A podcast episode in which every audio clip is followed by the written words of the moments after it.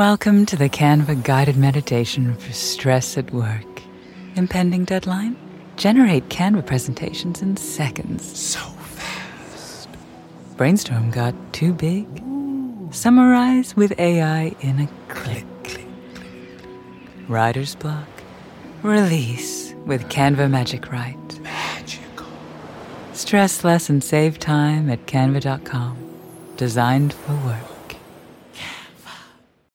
For decades, Milk has been fueling women marathon runners as the O G performance drink. And in the new docuseries Running Sucks, brought to you by Team Milk, Abby Ayers takes us on a journey of self-discovery as she meets several groups of empowered women runners to find out what drives them, what fuels them, and what pushes them to go the distance.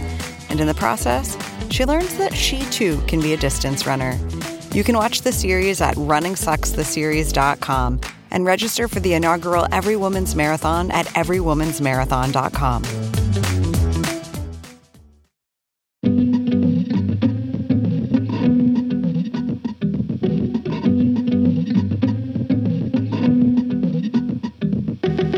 Hello, and welcome to Good One, a podcast about jokes. I'm your host, Jesse David Fox.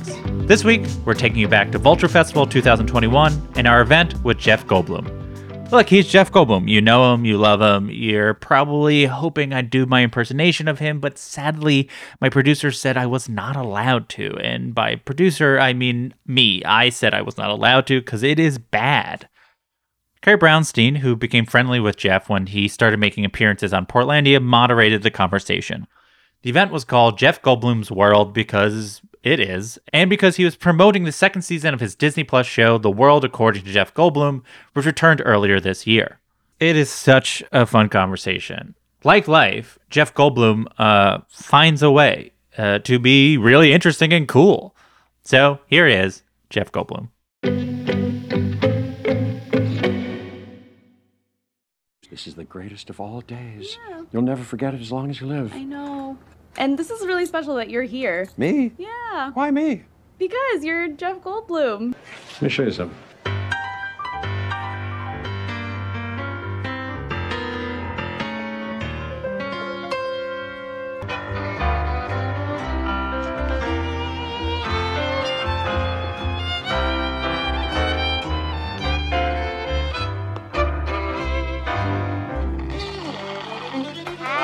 You're the nimble tread of the feet of Fred Astaire. You're an O'Neill drama. Yo, Whistler's mama, your camembert. uh, uh, I like that. We want all those sounds. Uh, oh, there's nothing wrong with that. I like what you're geez, doing. You're doing good. I like what you're doing. Uh, wow. Wow. Yeah, yeah, yeah, yeah, yeah, yeah, yeah, yeah, yeah. yeah. Ooh, California. I'm coming home. I'm coming home. Stephen. Are you rescuing me?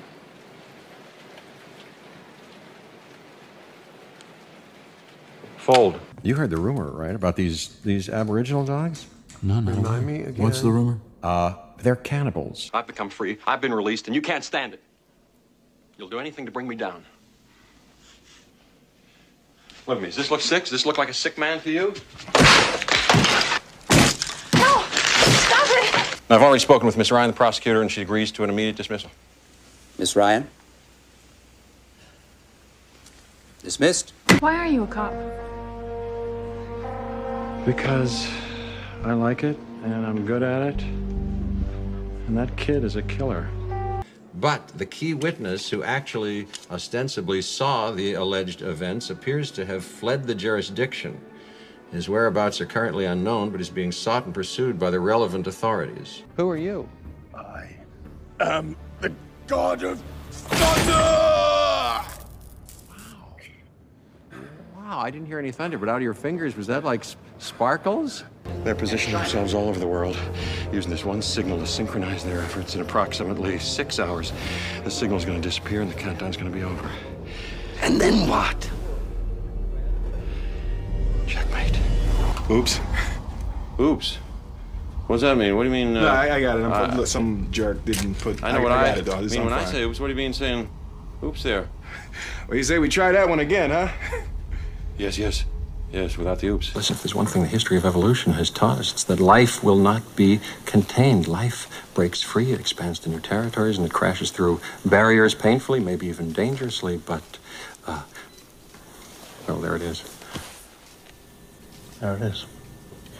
You're implying that a group composed entirely of female animals will breed? No, I'm, I'm simply saying that life uh, finds a way.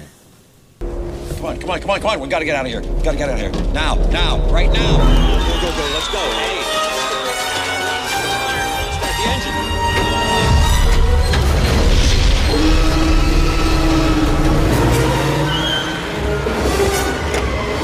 Must go faster. Must go faster. Go, go, go, go, go, go, go, go. You see that? Mommy's very angry.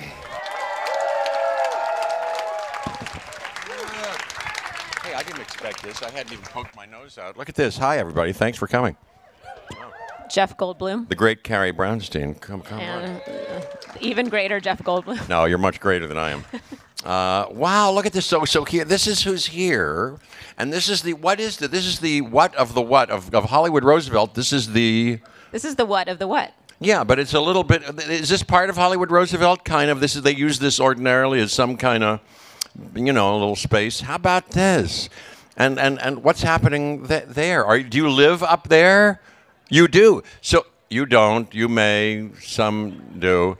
So how about that? You, you know. Yes.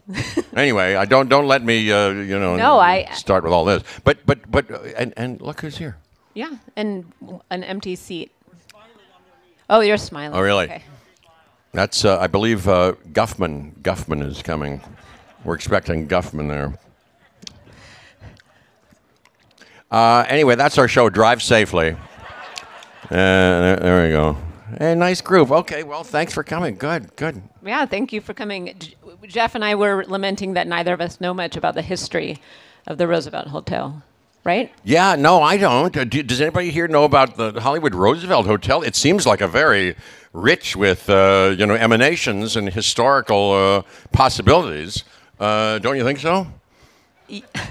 Yes, and but I can't imagine anything worse than two people talking about something we don't know anything about. Oh no, I think it's fine. I'd like to. I'd. I'd. I'd, I'd want to hear you talk about anything that you okay, well, known I, or not known. I'm gonna. Do, I'm going to start with some questions. How about that? Okay, okay. Keep us on not, track. You not know, about like, the Hollywood Roosevelt. So, okay. As I was prepping for this, and uh, I found that an underlying and recurring theme in in your life and work is this curiosity. And I was wondering about the provenance of that. And I was just curious if you could tell us a little bit about your childhood, the Goldblum household. Like, was it full of books and literature? And what, what was that like? Hey, good question. Um, I grew up in Pittsburgh, as you may know. What, you have some, some Pittsburgh connection? Really? You're from Pittsburgh? Uh, there we go. Hi, Pittsburgh. Um, and... Uh, Yes, my, my um, well, Pittsburgh is an interesting place of even then and now in a, in a little different way, a place of, have you ever been there? I have. You have? What'd you go to Pittsburgh for? Uh, to play music. Oh, really? Yeah. Where'd you, where'd you play? I, our band played there, too. Where'd you play? I do not recall. I'm so right, sorry. Right, right. I played at a place near, our, how, near my house in West Homestead, kind of there, the Homestead. There's an old theater there. Anyway, um, you, you know, it's a place that if you're, you can, you, you know, there's cultural things going on there. It was a place of uh, interesting things. And there must be some, what is that, the pool? Pool just on the other side of the... hedge. Um, the uh, my parents. I grew up. There, there. I had two older brothers.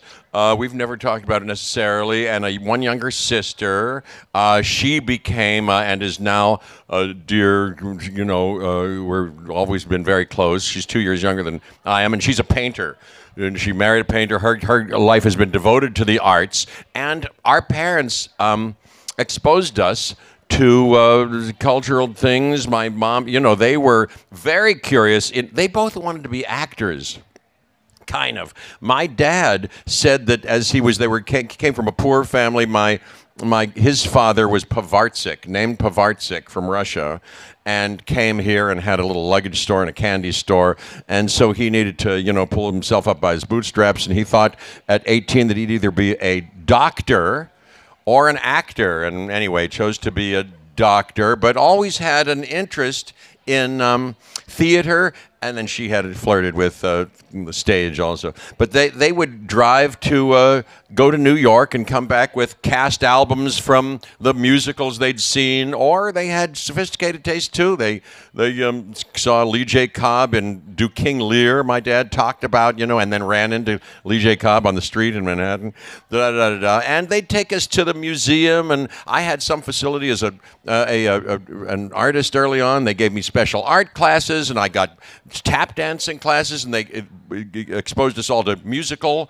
uh, lessons. My older brother had a clarinet. I know I read about you. You that was the one thing that they said, no, no, don't play the guitar, and you were like, and that's because you kind of latched onto that.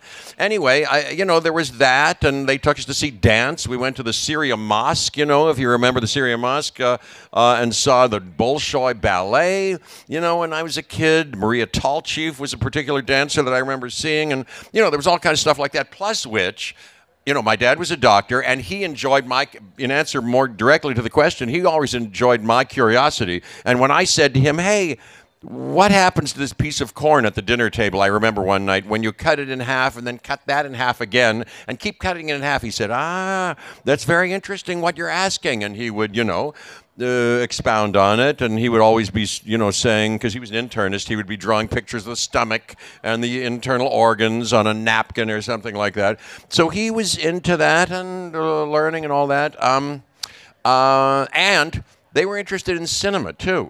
I don't want to go on too too long about this, but they would see, it was a it was a fertile time. I think the Guild Theater was an art house. There was one art house in Shadyside or Oakland, and uh, And they would, I saw first run of uh, Who's Afraid of Virginia Woolf, and uh, I Am Curious Yellow, and Elvira Madigan, and a movie called Joanna. You know, avant-garde things, they were into that. So I was uh, like that. And the school that I went to, kind of okay. But when I went to Chatham Music Day Camp, between fifth and sixth and sixth and seventh grades, that's when my world of curiosity and passion exploded, and I opened up. This group of people who were there just thrilled me and what we were doing, and I kind of had a flair for some of the things, art, there was arts and crafts and piano appreciation, you know, music appreciation, and softball. I was kind of athletic too, but there was drama for the first time. And I took part in a drama thing, which really made me decide that I wanted to be an actor. And then uh, between ninth and tenth and tenth and eleventh grades, I went to six-week sessions at Carnegie Mellon University.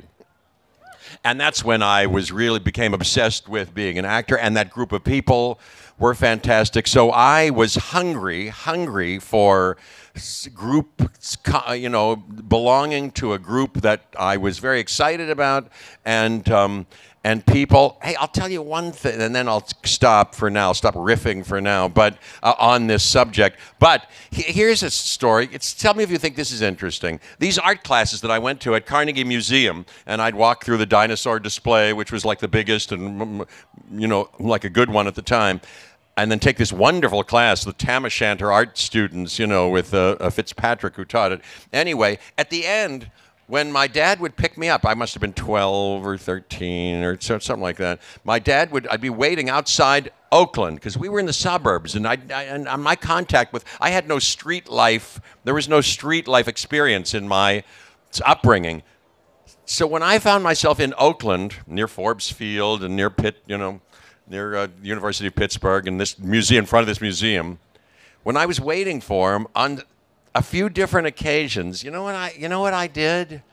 I took it upon myself, and it was, maybe other people do this too, and it wasn't so weird or special or anything, but I would do this thing where, where strangers would walk by, and I would pick some out and then pretend to know them.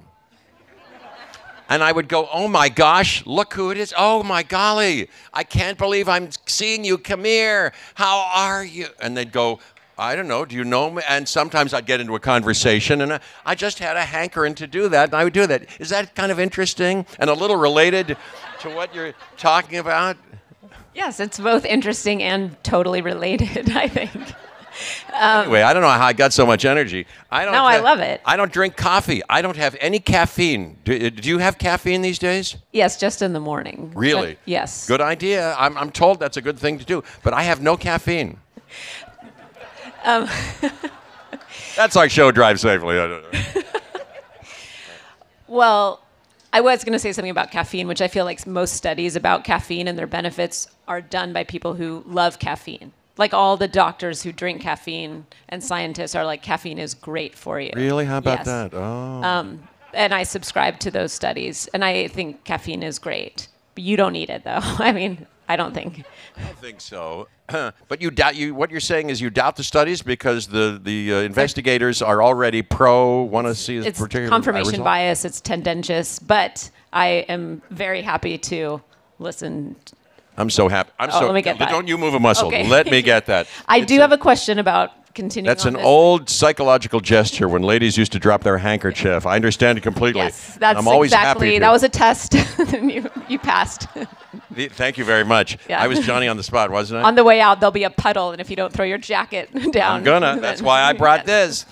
this. The the. Um, I'm, by the way, I'm so, you're, I think it's you. I think you're opening me up in a strange way. No, I, yes. I feel like telling you everything. I don't know why. I really do. Thank you so much. I'm so happy that you're doing no, it. I'm, I'm so grateful to see you. To you know, it's it's it's we're too rare that we run into each other. I'm it's true. No, so I'm, interested in you anyway, and I'm you know I just think you're great. Thanks for doing this. Well, I I it is very mutual, and I'm happy to be here. And I what I was thinking about as you were describing your own proclivities for performance was that did you rope your siblings in? Like there's four of you.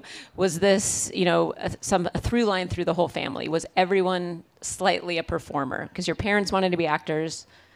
What about did yeah you my parents right wanted to be actors, and I could tell you more about that. My mom was vivacious and uh, and uh, stricken with a show-offy kind of uh, you know element to her character, um, but um, no my two older brothers um, no the first one Lee the the, the firstborn um, No, no, he wanted to be, he sort of was trying to find himself all through his life, in fact, and uh, and even when he was young, didn't have anything that I was lucky, anything like the lucky thing that I had, which is, you know, hey, I, I, I know what I want to do, and I'm very interested in this thing. He didn't have anything like that. He, in fact, um, told our parents that he had decided to be a doctor like my dad, and pursued that for a little bit, but I think it had it's the roots of his motivation were mm, not as lucky as mine, you know, and it didn't come to anything finally. But uh, and then Rick, ooh, Rick was a wonderful and interesting and fascinating. He's also not with us anymore. He died when he was twenty-three. In fact, uh, he was he was because he was pursuing something. He was an adventurer. An adventurer, and so a little adjacent to something that maybe I have in me. Um, and uh, he was great and smart, and uh, he wanted to be a writer. He'd already decided that he wanted to write. Um, and he was keeping a journal of some kind, and he went down to North Africa, uh, around Agadir and Casablanca. He was a romantic in man many ways, and I looked up to him anyway. Something he got a, something quick and and uh, passed away. But anyway, so but he was not a. I used to perform for him. In fact, he was kind of my main audience, and I'd do funny things. I I thought I was funny early on, and I would do funny things for him, and he would kind of. I wanted to do them for him, and uh, and he would enjoy them, you know. Um, But not a performer himself. And then Pam, a real artist, also, he could have been a real artist, but Pam, a real artist who, you know, during our upbringing would sit there quiet. She was quiet, and she's smaller than I am, you know. She was the last one, two years younger, and she would draw things. She would always be, always be drawing things on a napkin, and so that was always part of her salvation and her character, and she became a, that she's devoted her life to it, and to this day, she's making stuff that she's excited about, and and uh, I adore her. So that, but she, even in in in any in any um, chance to perform or anything like that. Oh, we went on the David Letterman show once because I taught her to play the piano with her nose. Uh, I had a, in a duet that I do, and we went on David Letterman. We did it together. But her heart, she said, I said, good luck, because I went out first. And she said, I tell you, when you said good luck, and I could see her heart doing that backstage, she said, I don't know if I'm, she admitted later, I don't know if I'm going to be able to do this. I may not do this, you know. But she came out, she was fine and dandy. But, you know, so it wasn't in her. Although performing for me always had an element of terror in it. And the exhilaration was because I overcame this kind of thing that I thought it was or something like that. Um, but she, she wasn't ready to do that. And if there's any kind of documentary or chance to be, she doesn't really want to photograph herself now in any way. And Rick, speaking of whom, whenever family photos were taken, he'd always excuse himself out of it. So all like that. So my proclivity, my appetite to show off in this way, whatever you call it, was unique in our siblingry circle. And how, because you were an amazing piano player, I've seen your band play. Uh, and how did you decide then, as a kid, that you were going to go into acting and not music? Why did you, I mean, you do both, but obviously you pursued acting first. I got the idea, I don't know how, when I was, you know, in Chatham Music Day Camp, and I got the lead part in this little show at the end in for our drama course, and they and it was a little musical, and, and I acted and had rehearsed it, and then leaped on stage. And my dad had said, if you find yourself something you love to do, that's a that's a compass and a lighthouse for you, and a guide for a pointer toward what your vocation might be. Early as I was, what, ten or something like that. Oh, vocation, vocation, okay. Uh, that night, I remember after. My parents were in the audience. After I came off, they said, how'd you like that? And I went, I, I did, I did. And that's all I said, but I think I had already decided for myself, I want to be an actor. And then in a, when I took that Carnegie Mellon course, I was wildly obsessed with it, and as I've told before, every morning, but kept it secret, still kept it secret, because it was embarrassing, nobody, it was embarrassing or whatever, it was important to me. And every day before I went to school, I took a shower uh, in the, uh, with this glass, uh, glass um, door, and it would steam up, and I'd write, please God, let me be an actor. And then before I left, I would wipe it off. Um, but so I was obsessed with it. Um, so that, so I decided to be an actor. Around the same time, I was playing piano and learning to play jazz and lo- loving it and doing it just for the fun of it, kind of in the same relationship that the, that the two exist now, for the fun of it. And even when I was fifteen, I would call cocktail lounges around Pittsburgh and try to get a job. And I got a couple of jobs when I was fifteen, playing in bars around Pittsburgh a few times. So it was a little related to what I do now, just for fun, fun, I don't know what. No, I never thought, no, I want to be a musician. So they had two, they had two different roles in my muddled thinking, you know. Mm-hmm. So you're talking about writing this almost like, you know, aspirational message on your shower stall, and I'm wondering, when was the moment? Because when you, you know, your early filmography includes things like Nashville and Annie Hall, you know, small parts but big movies and big directors. What was the first moment that you thought, I am an actor? Good question. Uh, good question. Well, Sandy Meisner, you know, I was very lucky to, I was lucky all uh, from then till now. And one of the things that was lucky was that I happened into the neighborhood playhouse where Sanford Meisner was teaching, wonderful acting teacher, and it's made a big impact on everything I've done since. Um, he said it takes twenty years of continual work to call yourself an actor. And then, if you're lucky, to keep working uh, a, a lifetime Uh, of continual progress. So I took that to heart, and uh, so I certainly before twenty didn't, you know, you know I think I, I, I'm an actor. That's the question. When did I decide, when did I call myself an actor, think that I was an actor? Well, you know, I'd fill out, I was, was always thrilled, as I still am, to fill out forms saying, what's your profession? And go actor. It still gives me, I'm still tickled to do that. And so I would say I'm an actor, but I, you know, I felt, geez, I've got a lot to learn. And, you know, the other part of the question is after twenty years and after working, oh, yeah, of course, you're right. I was so lucky to work with Altman and very interesting directors and good movies. Can you imagine from early on? I hardly ever had to do anything else professionally. You know, I kind of sustained myself that way and got to learn, just like Meisner said, from little thing with interesting people to classroom with another, you know, director and situation. So it kind of worked that way, maybe because I'd made up my mind. It's, it had been, the seed had been planted in my mind, so maybe I looked for that and turned those, you know, situations into learning opportunities like that. Uh, anyway, you know, uh,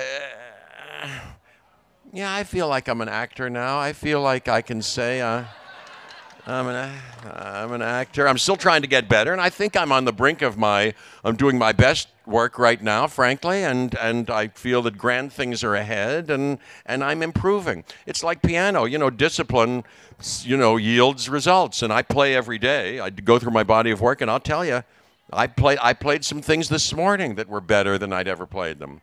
That's true.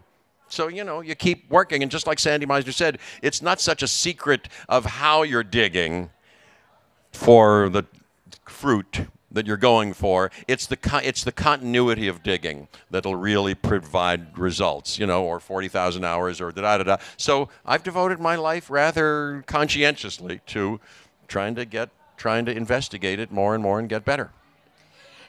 And when you were in those early films and first starting out, who was the first person, whether as an actor, writer, director, to really impress you and inspire you that you were working with? Well, geez, I was impressed and inspired by everybody. You know, the first, well, well, I had a job on stage, is the first job I got uh, at, with Two Gentlemen of Verona, the musical version that Galt McDermott, who had written Hair, a very impressive and inspirational personage, and he was around the Delacorte Theater where we did that. Joseph Papp was the producer, a very important and fantastical person of inspiration and education. Uh, and John Guare adapted the play for this thing, uh, a fantastic writer and a person of sophistication, and there were other people, and, and you know who starred in it? Raul Julia was starring in it. Uh, a very special guy and a very special actor, inspirational as a man and as a human person and a person aspiring to good character and good livingry and an artist of unusual and special talent. Uh, besides which, many other people. G Gene Erdman was the choreographer in that. I didn't know then because there was no I M D B and da-da-da-da-da. I just realized recently she, all that time, was in a relationship with Joseph Campbell. Joseph Campbell. I wish I'd known. If I had, I wouldn't have known what to add because I didn't know Joseph Campbell. But, you know, interesting people I somehow came upon, uh, you know, uh, tried to be as receptive as I could. So that's the first job. Uh, you know, Stockard Channing, I'll bet you admire her. I'll bet you enjoy her. She was fantastic. She was in it. I played for an audition for her that she went, but she was great. We went to places in New York with a group of people that were just great. It was an extension of that, my feeling at Carnegie Mellon University and at Chatham. You know, I was just hungry for and ready to, and I'll be darned, wound up in groups that were really in interesting and nour nourishing. So that's the first job. Then I go to, you know, to, to uh, um, El Grande to Coca-Cola, the second job. Right around that time, I get sent up for the first movie, and, you know, Michael Winner and Charles Bronson in this movie, Death Wish. You know, Michael Winner was a known screamer and a kind of a, you know, not as highly esteemed as one of the great art, cinema artists of our time, I think it's fair to say. But he, in, in, the, in the first scene that I was doing, yelled at me uh, and said, uh, go, we were just rehearsing the camera shot with me and two other bad guys. We were lurking up these stairs. And he yelled at the top of his voice in front of everybody, Goldblum, start acting now. Which doesn't seem, which seems like, but I'll tell you, it's a nugget. If you receive it in the right way, it's a pretty good nugget of our learning and inspiration. Just start acting. It's not bad. Anyway, or, you know, you're right. Soon I came across Robert Altman, who, my gosh, a pillar of, you know, if there were not, nobody else ever happened.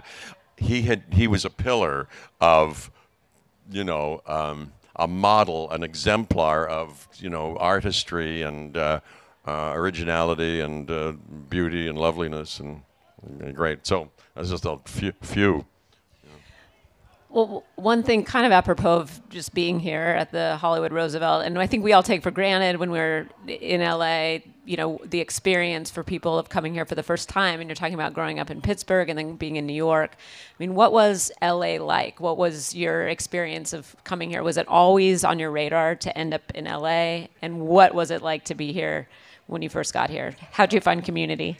Uh, it wasn't on my radar. I had no, I've never been, as I still am not, particularly strategic or uh, I don't know where where things are leading necessarily. Um, but um, but uh, but what happened was I'd never been to Los Angeles in my life, and uh, and I was in El Grande to Coca-Cola, and Robert Altman, I didn't even know that he saw the show, because there was a snowstorm and he had, he changed his plans and saw it and da da da.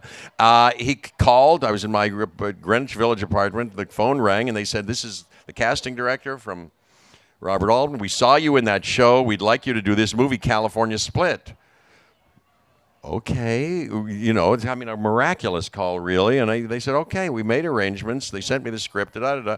Uh, I, I, I flew on a plane to Los Angeles, and Scotty Bushnell, his this casting person and producer, picked me up at the airport.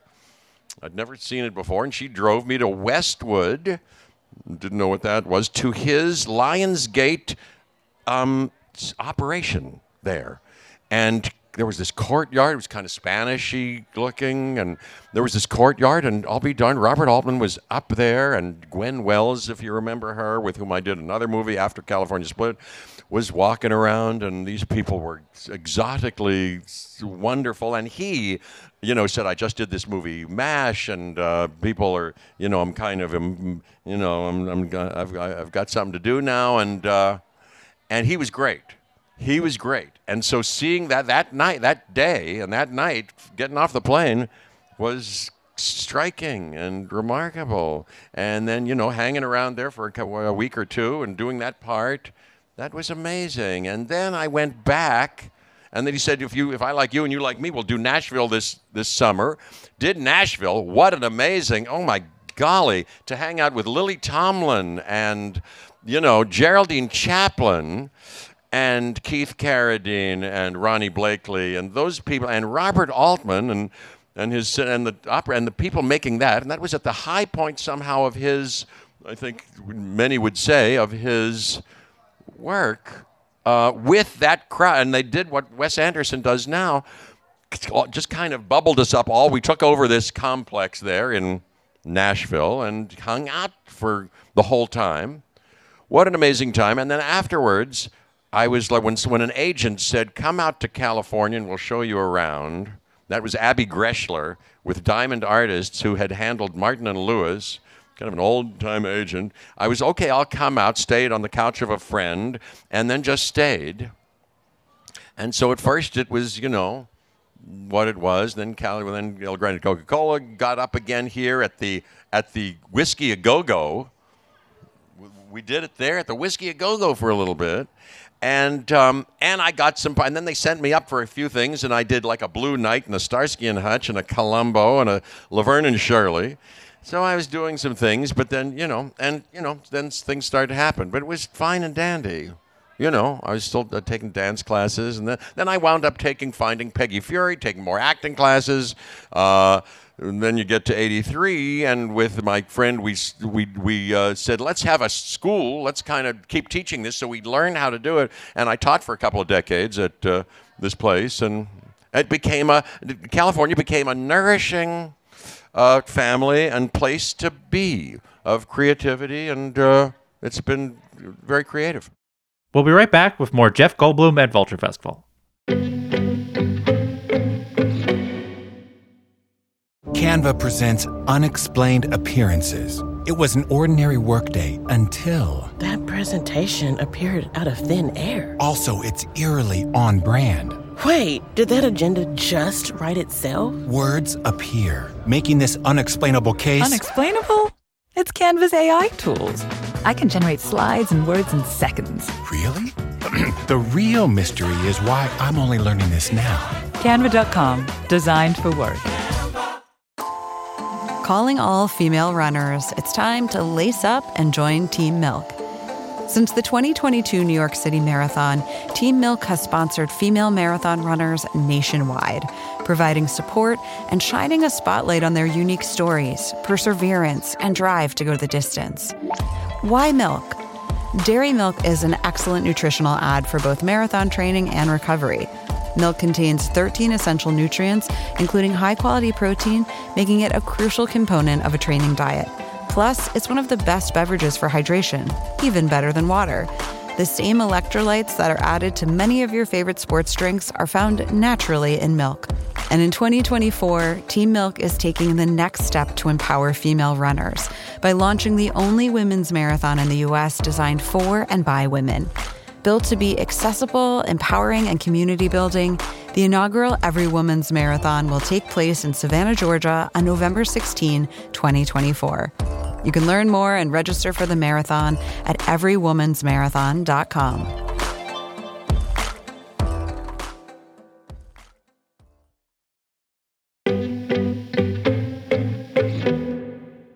Now back to Carrie Brownstein and Jeff Goldblum at Vulture Festival twenty twenty-one.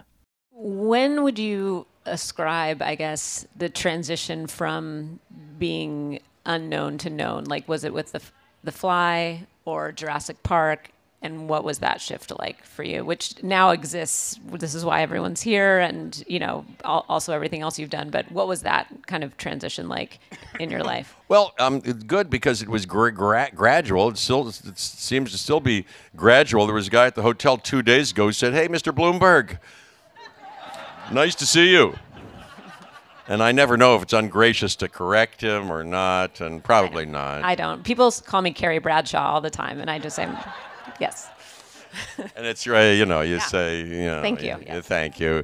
And then he said, yeah, I, I like that movie you did, Undercover. I said, well, oh, thank you. I did Deep Cover. Did you mean Deep Cover? Yeah. Oh, yeah, I guess so, you know.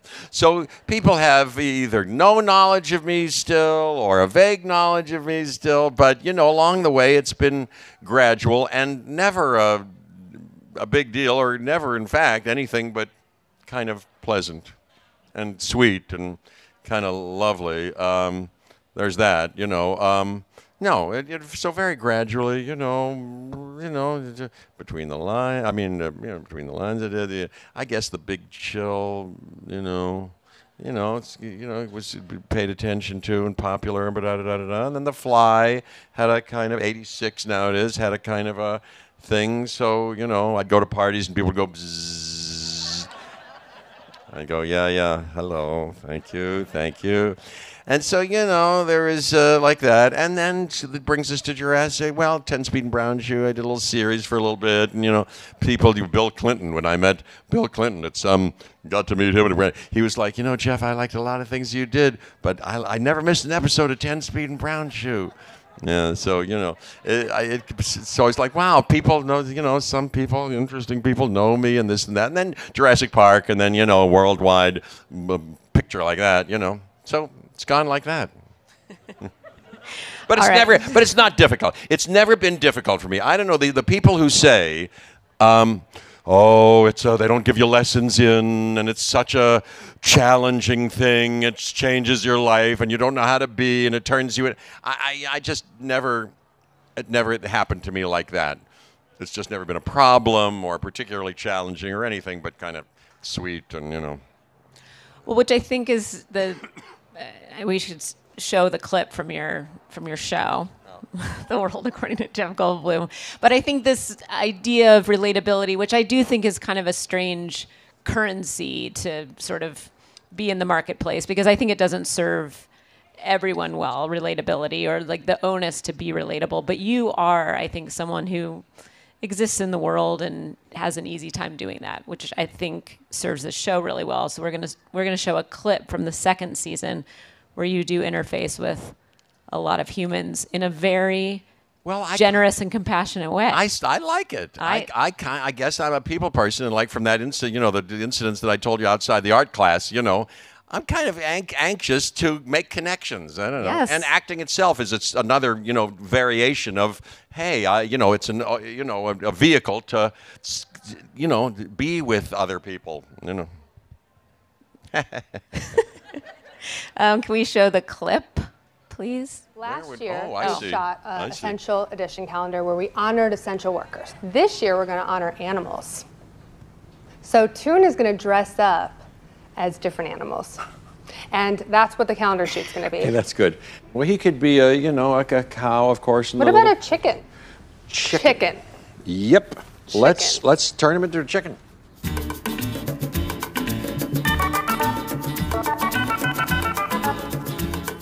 All right, Tunes. Oh my golly! You've so got now... to be kidding.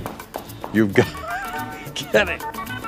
Now what we're going to do is. We are going to get Tuna excited.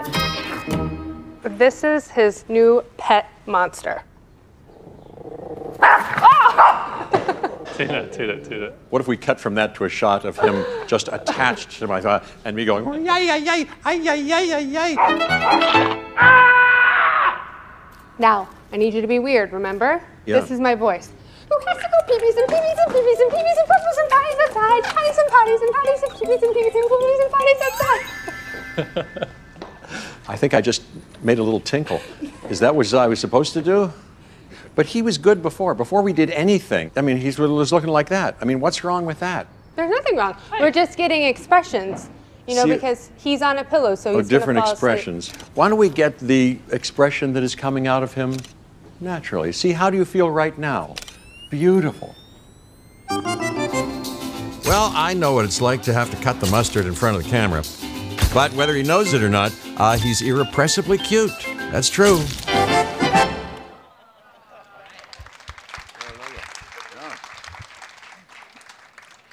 I mean, I think that just perfectly illustrates your openness. My fa- the, my favorite moment of that is it's almost like the rules of improv. You just sort of yes and this person. She suggests the chicken costume. You're like, yes, then you put it on your hand. But also, my my favorite moment is when she says, well, last year we did a calendar for first responders, and this year we're doing dogs. And you're just like, that, that seems a natural transition. Um, and of equal importance.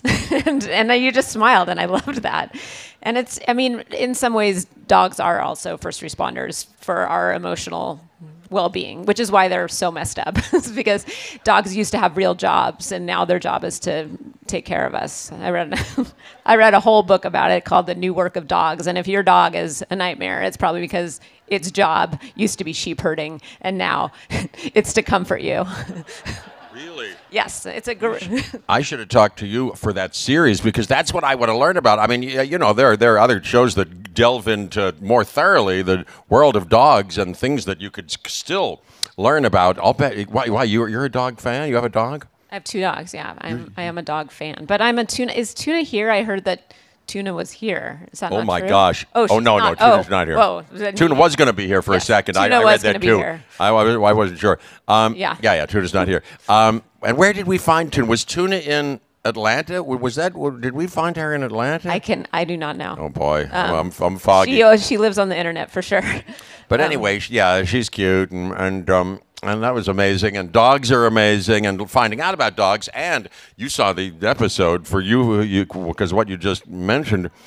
Uh, I, I thought it was particularly moving while I was doing it, and then seeing it again. There, there are dog. There's an organization that rescues dogs. My sister is a dog rescue fanatic, loves dogs.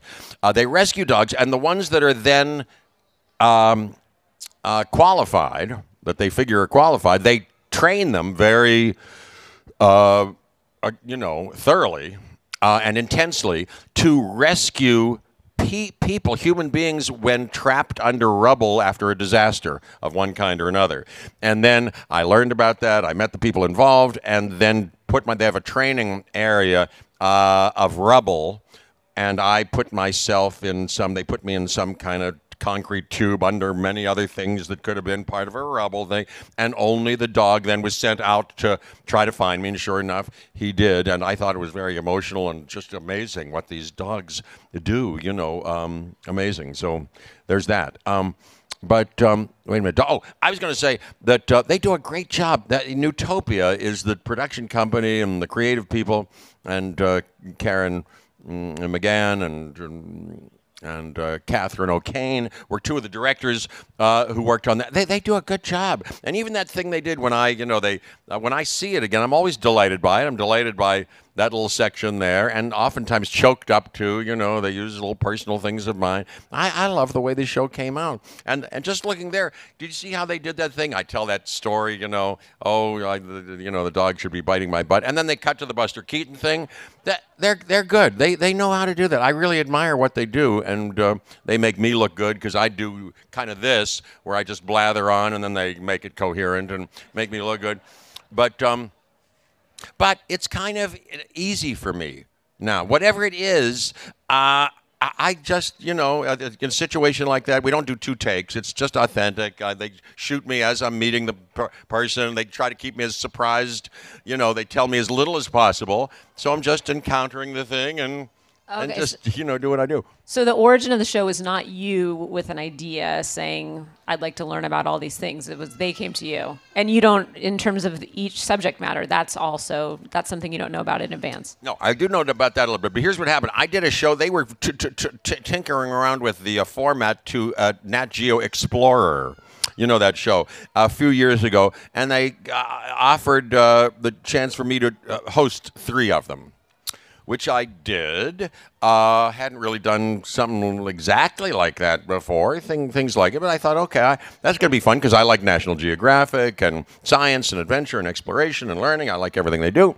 So uh, it was a fun experience. It was a little more, it was different than this. It was a little more conventional and, and for me a little more constrained. And even when I interviewed Sam Rockwell, whom I requested, and Norm Eisen, uh, the fascinating guy who was the uh, model for my character in Grand Budapest Hotel, wonderful uh, guy. Um, they kind of were trying to kind of steer it in a certain direction, and then I had telepro teleprompter to read that I did, and then kind of tried to make it my own a little bit, so they liked that. Anyway, after the show, they said, sometime after the show, they said, you, yeah, that was good. Maybe you should do a, we have an idea. Maybe you want to do a show on your own, a new kind of show. And, and I said, thank you so much. That's great. You guys are great, and I'd like to work with you. I do have an idea for how I might approach it.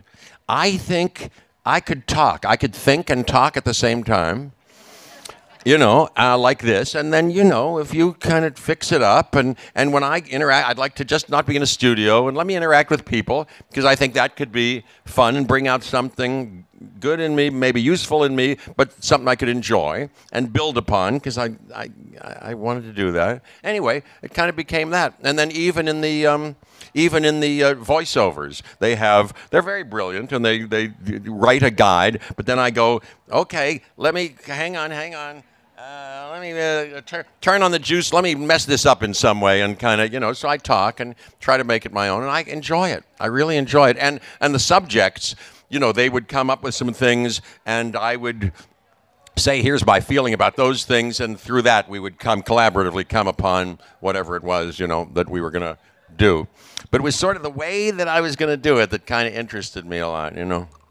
And your your kids, Jeff has two young boys. They show up in an episode or two. I was wondering how having kids has changed your approach to, to work or your approach to existence. Just well, good question. Changes everything, as you've heard many times before is the cliche, but it does. Your heart cracks wide open, and you care about them more than anything, and they're so deeply, I guess it's built into our, you know, makeup. You're deeply, so deeply enchanted by them and in love with them, you know.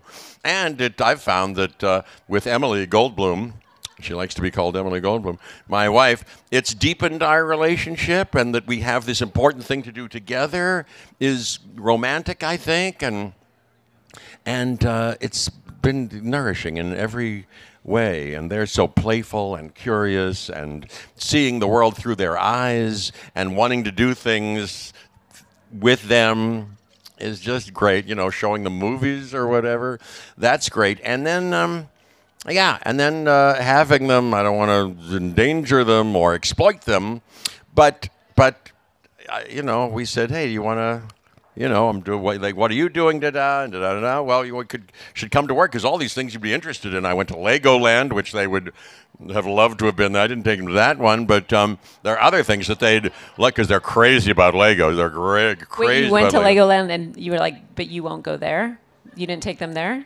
Well, I, th- that wasn't part of the thing. They kind of, the, you know, decide, yeah. hey, maybe your kids could be part of this thing, fireworks thing, or they they decide. I don't really suggest fireworks. That. Definitely safer than Legoland for kids. Well, have you been to Legoland? No. It actually sounds like a nightmare, but... I'd never heard... I've never done a Lego in my life before these kids. I, n- never. I, I did Lincoln Logs and Tinker Toys and da-da-da. I didn't know anything about... I'd never seen a movie, but Lego is a big part... I, I just left here before I came here. We were all playing. They say, da-da, c- come here, let's play. That's one of the things they like to do because we've mostly denied them screen time, so they're not... really doing much of that, um, but they like to go. Arr, arr. You here? You take the. You take this one, and, arr, arr, and they, they they love it. So anyway, Legoland. So, but I went to Legoland. No, that, that wasn't part of the plan to bring them there. But I, I like to bring them there. They, I think they they'd get a big kick out of it. Anyway, the, when they come, the directors are sensitive, and we just catch them playing a little, and we just allow them to play. Never ask them to do anything more than they want to do. I don't think they even know what we're doing exactly, or that anybody's filming, because it's very low, you know, small crew, and, and we just fool around, and I'm fooling around, and it's not lines or anything, and anyway, they do something, and then they're off.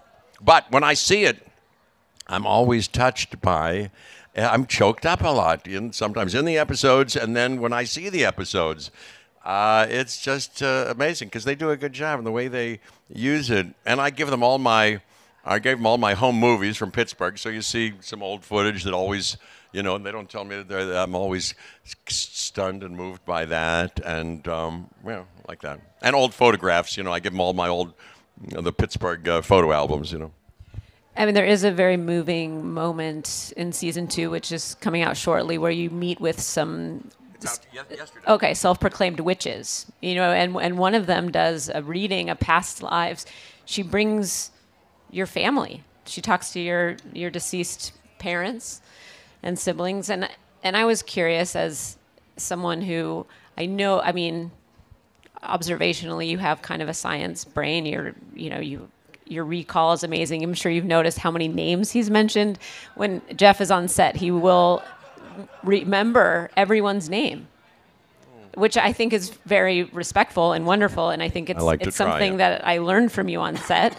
Um, I'm the same way. I think it's a it's a show of respect, but I am always impressed. So I'm just curious in something like that moment where people are dealing with, you know, something that's not necessarily able to be scientifically proven, like what part of you is still willing to embrace delight and magic, and how do you balance those things? Good question. Yeah, there's an episode on magic, and Penn and Teller are part of it, and Eric Blackwell and Zach King. But Penn and Teller are very good, and if you know uh, Penn Jillette, he's very articulate about uh, he, what he's devoted his life to, the both of them, and uh, the difference between the, the magical arts, where you reveal to the crowd, hey, you're not spiritually, you're divinely extraordinary, nothing supernatural is going on here. These are tricks, and uh, lovely that you can, that the brain is susceptible because it's entertaining to be uh, astounded like that. But uh, maybe one of the uh, uh, uh, fruits of it um, can be that you realize how trickable you are, and to be careful and to be vigilant that you don't become the um, uh, victims of con cons and con people. They're very... They, they're, they're very articulate, eloquent about that. And in fact, when I talk to them about uh, me- mediums and people who make use of, in their opinion, make uh, either self-deluded or inauthentic, deceptive use of your connection with your departed loved ones, uh, they have a very strong opinion about that, uh, like that.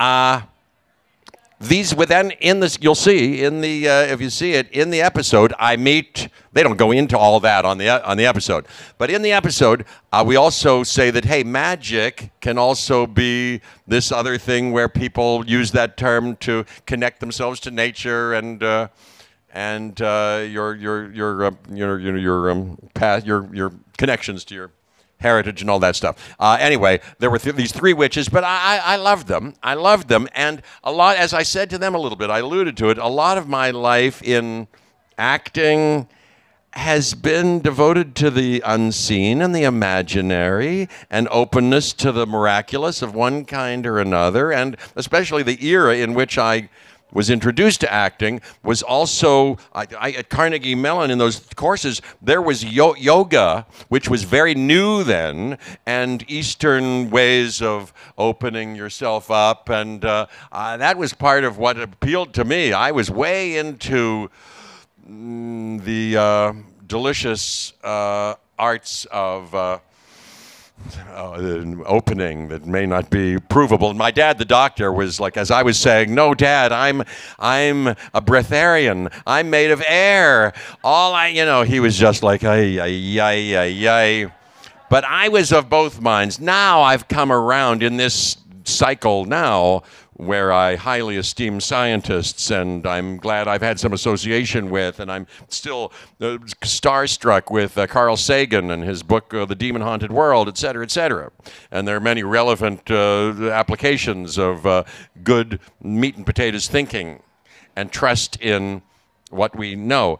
Uh, however, I'm, I'm still have a strong appetite for poetry and uh, music and things you can't explain, and we know there are mysteries that we still haven't fathomed in the universe, and um, uh, like that. Anyway, when they, when the, the witches started to go, one of them started to go, yes, I see your father, and he, what's that, what's that, wait a minute, you're going too fast. Ah, he wants to tell you something, he wants to tell you that, oh, and that both parents want to tell you that you're being a wonderful father with your children, and it, I sort of got choked up. I thought it was very moving. I, it opened me up. They'd asked me to bring some pictures of my parents and family and this and that. So the whole thing was a little meditation that I found, you know, delightfully moving and, and sweet. Uh, so there's that, you know. So I wasn't pretending. I, you know, I'm of I'm of both, both uh, stripes, I guess you'd say. There's a great great quote from that episode that I will read that I think segues nicely into why you have such ardent fans. Um, and you say in relation to these witches, you know, that you don't necessarily believe.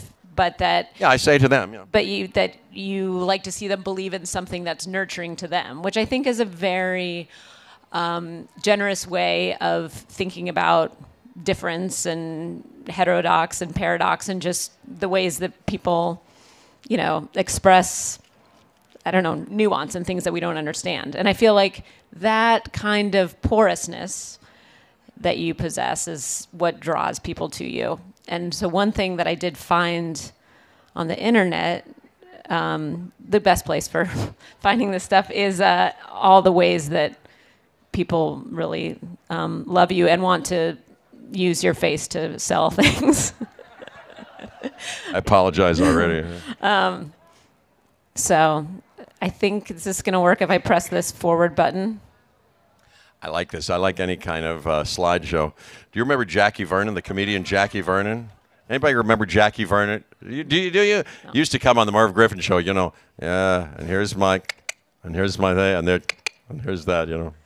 So these are leggings um, with your face. Oh, no. Oh, my oh, God. Yeah. Um, uh, I don't think I've seen these particular ones. Wow. Oh, boy. Yeah, and all from all different eras. Um, yes, yes. Yeah, yes. These are for sale. Now, I assume we can all assume that this is not something that you're seeing a dime for. No, no, okay. None of this merch. Just, no, I've never seen that before. And anything, no, there's no merchandise at all that I have any uh, vested uh, financial interest in. Or right. I mean, you have band merch, but that makes sense because you have band oh, yeah. t-shirts. But that's different. That's we your... made a cut with Virgil Normal. Do you know Virgil I Normal? I do. Uh, yeah, they're hip. We made a limited little thing of we we wanted to make something with Mildred Schnitzer Orchestra. And I recently, oh my God in heaven. That's a pillow. That's a pillow. A, a throw pillow. Oh my God, you know, I have none of this in my home. I've never seen that in live or anything. And, uh, but that, of course, is um, a little Photoshopped thing of me in Life Aquatic with Steve Zissou.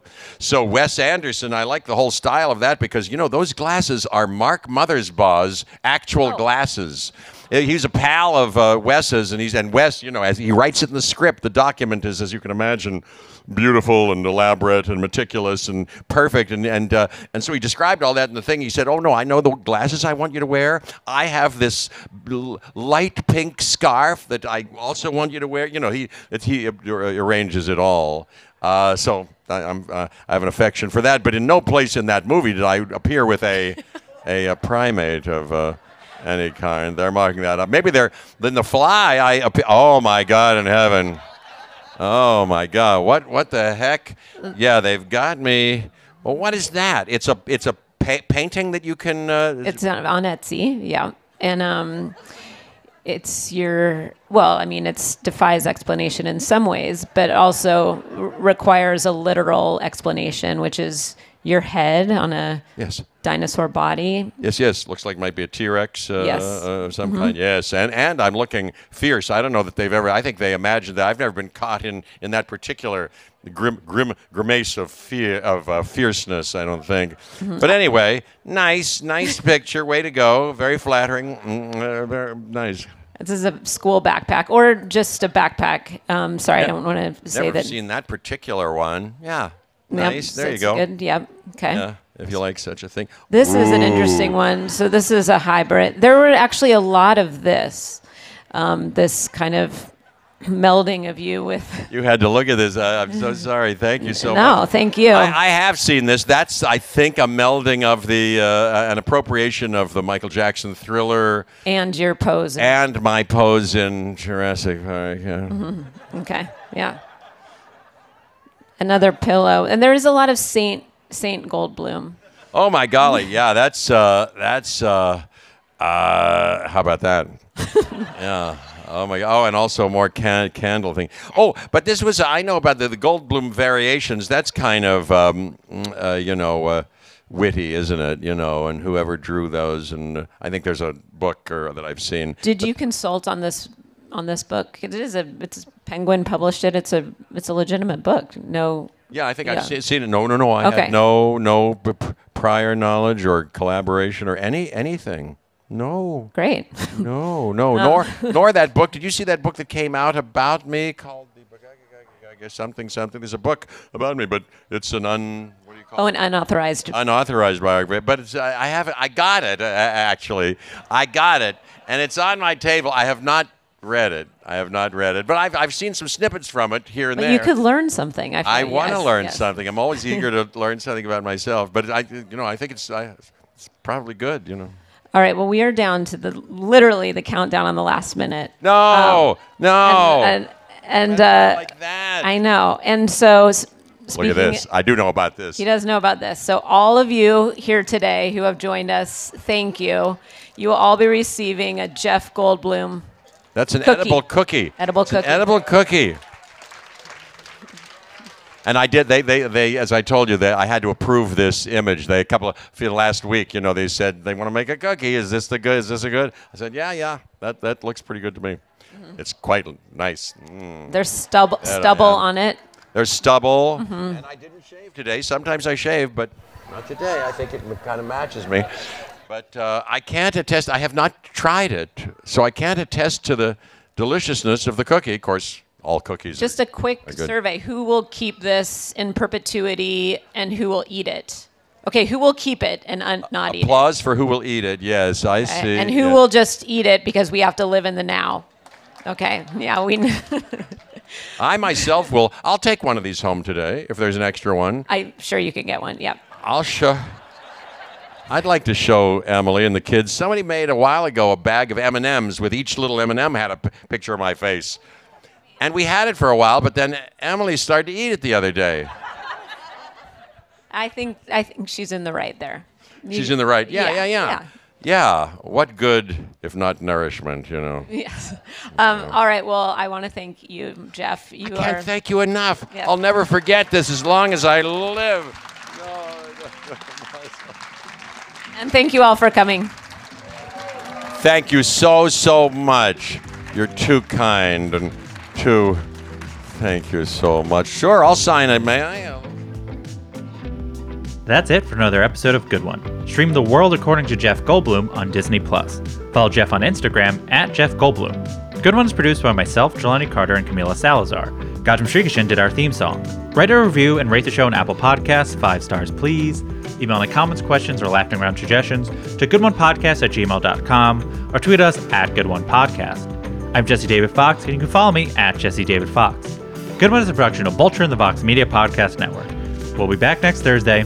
Have a good one. Canva presents stories to keep you up at night. It was an ordinary workday until... The Singapore presentation is at three a.m. The office was shocked. But that's when we sleep. Maya made it less scary with Canva. I'll just record my presentation so Singapore can watch it anytime. Record and present anytime with Canva presentations at canva dot com. Designed for work. Why do you run? Why does anyone? I always thought that runners loved running, and that's not the case. Most runners hate running. But they choose to do it.